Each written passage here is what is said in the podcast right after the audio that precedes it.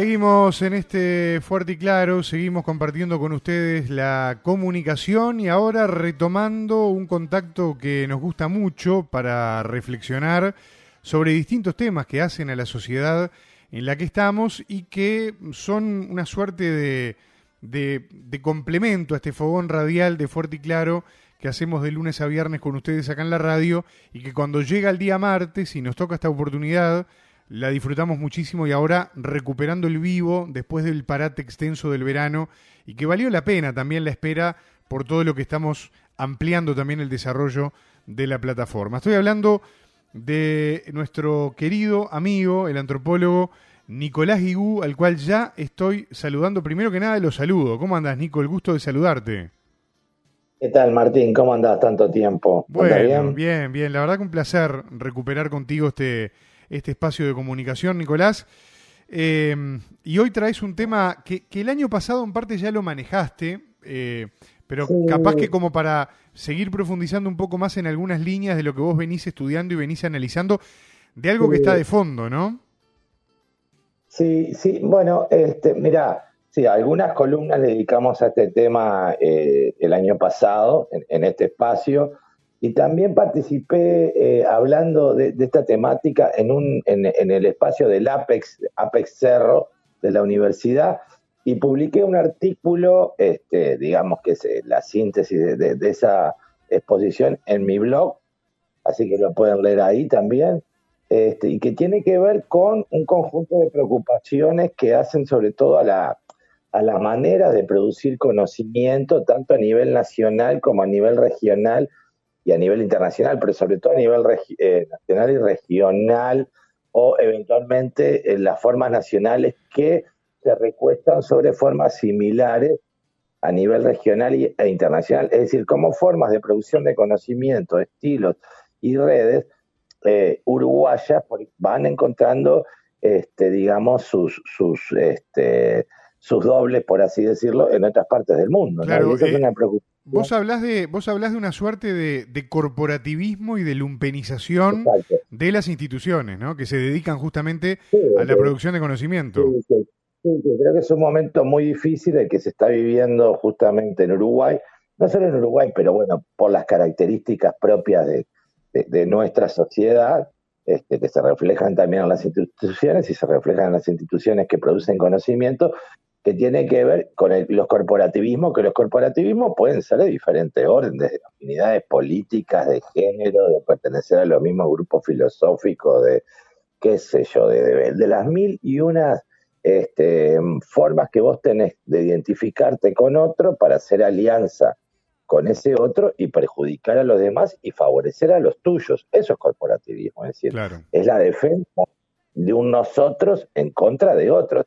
Ahora, eh, no, se trata de la defensa de determinados derechos comunes o, individuales, sino la defensa de una posición. Y bueno, y este y el corporativismo, como tal, las instituciones de conocimiento uruguayas es, clarísimo. Y aparte está atravesado, como es un país muy, muy reducido, por, bueno, el corporativismo implica relaciones de amistad, pero acá también relaciones de parentesco. Es decir, que vos tenés nepotismo y amiguismo. Esos serían, digamos, los dos espacios de, del corporativismo a la uruguaya. Ahora, ¿cuál es, qué, ¿cuál es la característica del corporativismo de la uruguaya? es la, característica de la corrupción en la uruguaya. ¿Aló? Sí, sí, te estoy escuchando. Sí, sí. digamos, la corrupción en Uruguay, por ser un país legalista e institucionalista, asume justamente en muchos casos las formas de leyes e inclusive de estructuras institucionales. Con lo cual es mucho más difícil de ser percibido y de ser este, cuestionado y, bueno, y criticado. Es decir, eh, asumen en muchos casos formas de, legalidad que serían inimaginables en otros países, claramente. O sea, las características del Uruguay de alguna manera colaboran a que esto se expanda en nuestro país, digamos, ¿no? o sea, las instituciones que producen conocimiento en Uruguay asuman las características de, del país como tal, que, es un país corporativista, hay que asumirlo. Es decir, eh, parece liberal como parece laico, pero no es ni tan laico ni tan liberal, es corporativo. Es corporativo las relaciones interpersonales, claramente, y, no es laico porque es un país justamente que lo que permiten, bajo su manto, pero este es otro tema, de laicidad y laicismo, es, eh, bueno, yo diría que es un país muy esotérico y atravesado por corrientes este, filosóficas que colaboran en muchos casos a esos corporativismos, claramente. ¿sí? Este, entonces, eh, me parece eh, interesante pensar la lumpenización y la figura del lumpen, no vinculado a, los sectores que están, digamos, en las orillas de la sociedad, los más golpeados, los más marginados, sino justamente a ese ser, digamos, sociópata y yo te diría psicópata, que eh, cada vez se vuelve más común en las instituciones que producen conocimiento. Claro. Cada vez es más común. Pero la, la, cuestión no es si un perfil sociopático o psicopático se vuelve común. La cuestión es que, cuáles son las características de tal o cual institución que hacen que ese, que, que ese ser pueda transitar este, alegremente y tenga cada, cada vez más poder en sus manos. Esa, esa es, este, esta yo te diría que la pregunta. Y bueno, y a la medida... Que en definitiva, eh, que en definitiva logrando eso también va cumpliendo su objetivo, ¿no? Porque ese es el objetivo, mantenerse a flote y acumular poder, ¿no? También. Y acumular poder, porque aparte el sociópata no es interpelable, o sea, no tiene mecanismos eh, morales y éticos de interpelación. No hay forma, lo que le interesa al sociópata es eh, eh, generar un espacio de poder y dirigirlo y estar en la punta de eso. ¿Por qué? Bueno, porque sí. O sea, no, no, no hay, eh, el porque sí es la propia sociopatía, no hay una explicación profunda. Es la propia sociopatía que hace que ese sujeto se sienta impedido a este, llegar a ese lugar, sea como sea. O sea, no importan mucho los medios. Por eso en este, en este artículo que escribí yo hablo de prebendas y castigos. Es decir, castigos para los que no son obedientes y prebendas para los que sí. Obviamente que eso va corroyendo las instituciones y va generando este una, una, este, digamos, procesos de, de, corrupción y de falta de calidad más o menos generalizada. Es una frase, mira, lo que tiene una, una, una, una, linda característica, una forma de caracterizarlos es cuando disuelven la singularidad, la totalidad. ¿sí? a ver cómo es eso es muy yo te, te, digo, te estoy repitiendo varios casos que, vivo, ¿no? Cercanos. Por ejemplo, si vos decís, Martín publicó tal cuestión, interesante, te dice, todos publicamos. O sea, la totalidad eh, absorbe tu aporte singular. ¿sí? Entonces no hay capacidad hermenéutica de leer el texto de Martín porque no importa. Son productivistas, son personas en general de muy mala calificación, pero a través, digamos, de, de todo ese ejercicio de poder llegan a posiciones relevantes, a través de los diferentes corporativismos, justamente que los llevan ahí. Entonces, digamos, es una situación bastante trágica porque ¿qué pasa? También eso lo que hace es empezar a anular el pensamiento, ¿sí? Que vos perdés, perdés, capacidad de crítica, perdés capacidad de análisis y perdés capacidad de evaluación y lo que importa son las maneras de estructurar las relaciones de poder y de verdad en determinado campo. Es, es esa la situación básicamente que se está viviendo en las instituciones de conocimiento en Uruguay, en todas, ¿eh? En casi todas, en prácticamente todas, te diría yo. Sí, porque además, eh, cuando uno habla de la lumpenización, ¿no? yo voy un poquito para atrás en base a lo que vos venías comentando, vos hacías una aclaración y subrayabas sobre ese tema, decías, eh, no pensemos en el lumpen que vive en los cordones de la, de la ciudad, ¿no? Pero claro, normalmente cuando uno escucha eh, el término lumpen, tiende a pensar en eso primero, ¿no? Y yo digo, qué, increíble, ¿no? Porque en realidad uno se, si se pone a, a, pensar, vos estás hablando de algo que está eh, absolutamente, ¿cómo decirlo? Absolutamente enquistado en las instituciones, donde se dan todos estos mecanismos de una, de una enorme sutileza, ¿no? Claro, son personas que evalúan proyectos, que deciden cuestiones muy importantes, ah, digamos, en términos, ya te digo, de, amistades y enemistades o neutralidades, pero son lumpenes. Porque, ¿Por qué? Porque primero tienen un capital académico y cultural muy reducido y una gran habilidad para, para disimularlo. Y después porque montan estas estrategias permanentemente, permanentemente. Entonces, ¿qué pasa? A la medida que las instituciones no tienen una lente para mirar esto y no tienen eh, capacidad de evaluación de estos perfiles es que en realidad son instituciones lumpenizadas, ¿sí? porque pueden entrar esos sujetos, pero siempre hay algunos frenos. Cuando ya no hay ningún freno y esos sujetos se vuelven dominantes es porque esas instituciones están lumpenizadas. Claro, Es un poco lo que está pasando acá en Uruguay. Por eso los productos intelectuales vas a ver que en general son reiterativos, y vos tenés una lectura más o menos regional o internacional, o son bastante malos. Pero claro, ahí viene el otro truco de la globalización, que es justamente, eh, sobre todo porque es un país chico, eh, ser refrendado por este, autoridades del conocimiento extranjeras. ¿sí? Que, eso, en principio, eso en principio es muy saludable. Pero ¿qué pasa? Estas redes, como son regionales e internacionales, también se legitiman a, través de pares lumpenizados de otras partes del mundo, y eso es lo complicado. Claro. Sí, porque en realidad es como un gran círculo vicioso, ¿no? O sea, eh, lo macro en lo micro aldeano que tiene nuestro país. Pero se, repite el círculo. Claro, y vos podés usar redes este, de ese orden internacionales para legitimarlo. Lo que está ausente siempre es el conocimiento, que siempre es lo que vas a ver. Es el gran ausente. Eh, eh, ni, siquiera te diría que es el convidado de piedra. No, no es porque no está.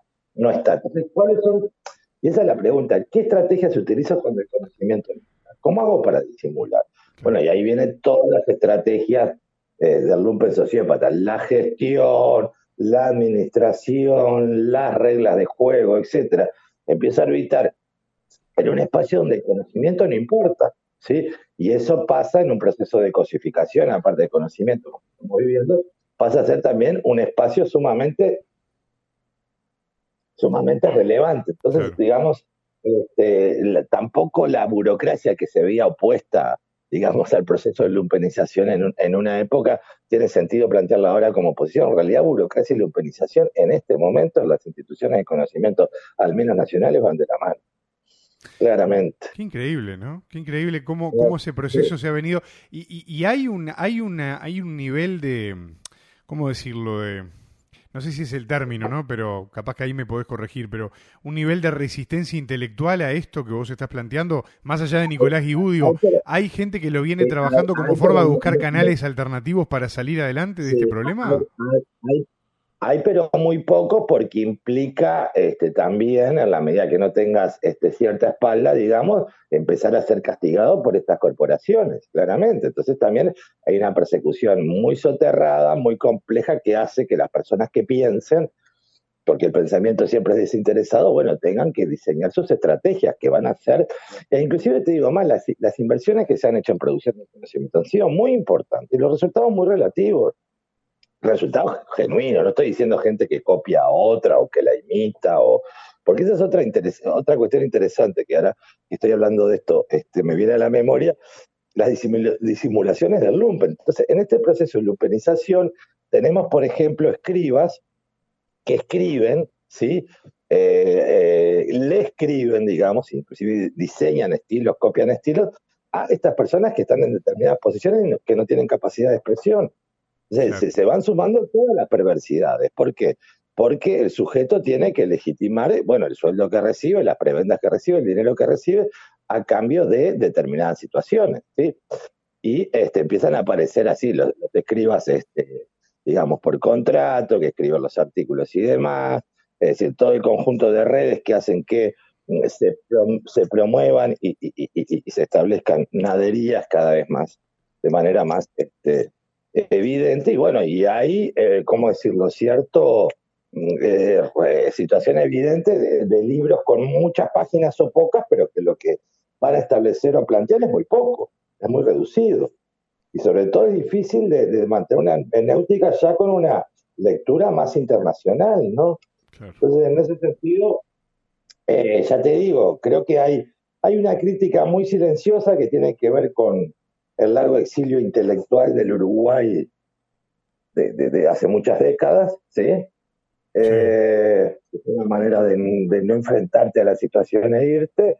Y bueno, después están todas las complicidades por temor o por conveniencia que se producen en el propio país, claramente. Inclusive hay gente que es exterior y demás que dice, bueno, yo esto no, lo, no voy a ingresar en este cuestionamiento porque corro determinados riesgos. Claro.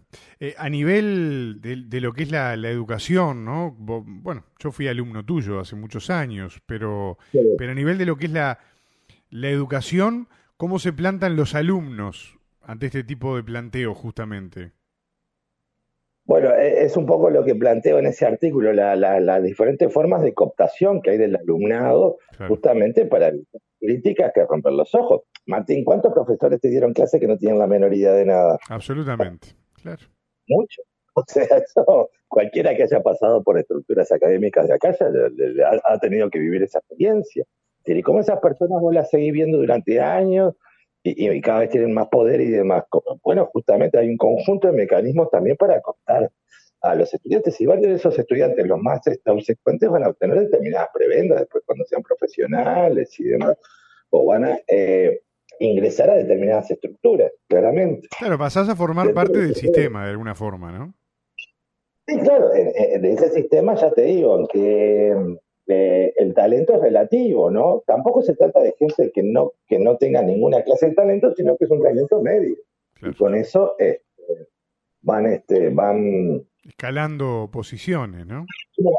Claro, y bueno, y ese proceso de lumpenización a lo que lleva es, eh, estoy hablando sobre todo del campo del conocimiento, el campo, el campo del arte, por ejemplo, por suerte, eh, tiene otros espacios y otras posibilidades, con lo cual este, sigue siendo algo muy, muy intenso y muy rico en el Uruguay. Estoy hablando del campo del conocimiento y por qué es tan poco interesante lo que está haciendo. Y bueno, tiene que ver justamente con este, el triunfo de los corporativismos, claramente. Claramente. es una eh, pena, ¿no? sí, por eso te iba a decir, porque en realidad estamos hablando de algo que nos está, es como un cáncer, ¿no? Que te va comiendo de, adentro. Sí, en otras épocas, digamos, del Uruguay con menos posibilidades económicas había una producción intelectual más rica este, y, original, y hoy con medios más o menos este, bastante, digamos, este, relativamente buenos, este, la producción es muy pobre, es muy pobre la producción que uno puede decir con mínima originalidad. No, por ejemplo, si mañana, que puede ser muy común, alguien escucha este audio y hace un artículo similar, que es el pan de cada día en Uruguay. No, esto no, no, no tiene ninguna, ninguna. A mí cada vez que me pasa le paso el audio, le mando el audio. Este, claro, ahí tienen que bajar el artículo, esas cuestiones, bueno, ese tipo de, de, trucos propios de un, de un sistema lumpenizado en el, en el espacio ético también, claramente. Este, entonces, bueno, hay formas de resistencia, hay, hay, formas de creatividad, pero también hay que pensarlo en términos mucho más, mucho más amplios y mucho más macro, ¿no? ¿Cómo, cómo, cómo evitar las revistas autofinanciadas y autopublicadas delante, delante de, por ejemplo, en facultades? ¿Cómo evitar, este, bueno, las mil y una formas de, amiguismo este, e, e, en esas instituciones que hacen que este, eh, la producción sea pobre? Y aparte ya te digo que sean, por ejemplo, legitimadas, pero inclusive los que legitiman a nivel regional o internacional son de la misma. Entonces tampoco tiene mucha, mucha legitimidad y mucho sentido. Eso yo creo que es un desafío para pensar de otra manera o volver a generar pensamiento en el Uruguay. Pero no robar es pensar, robar. No, no robar, pensar. Sin duda. Eh, o sea que el eh, camino, el camino del cambio viene por ahí. Viene por ahí, yo creo que también viene, por suerte, por la revolución tecnocomunicacional que está permitiendo otros formatos de conocimiento y de producción de conocimiento. Es decir, que lo que hace es también que las instituciones de conocimiento clásico empiecen a desmaterializarse y que la gente empiece a producir de conocimiento de otra manera, como estamos haciendo nosotros ahora en este diálogo, por ejemplo, claramente. Que eso sería un ejemplo, hay muchísimos más. ¿sí? Entonces se empiezan a producir otras formas de, de generar e inclusive de gestionar el conocimiento. Qué fuerte. y en eso estoy trabajando, estoy trabajando en estos días con mucha esperanza porque veo muchísima gente este, eh, con, talentosa. Espero que se queden a vivir en Uruguay. Espero que no queden bajo el paraguas de algunos mafiosos corporativos, corporativos, gente peligrosa, inclusive que andan la vuelta, que puedan desarrollarse acá. Y bueno, y si no pueden hacer eso, eventualmente este, Con, el riesgo de lo que vos decías también, de que esto ocurre en otras partes del mundo. Esto no es un fenómeno solamente del Uruguay, ¿no? No, no es un fenómeno uruguayo. Se ha estudiado en muchas partes, se han tomado medidas en otras partes. Acá no, porque bueno, ya te digo, las instituciones de conocimiento van a producir y reproducir las características de la sociedad y la cultura nacional, sin duda. Claro. sí, sí, sí, claramente. Nicolás, yo te quiero agradecer que en este primer contacto en vivo del 2021 hayas traído de vuelta, pero con más profundidad, un tema tan, tan interesante y tan importante para, para entender dónde estamos parados, ¿no? Porque eh, ahí uno entiende, como vos decías, después por qué pasan determinadas cosas, ¿no? ahí es donde...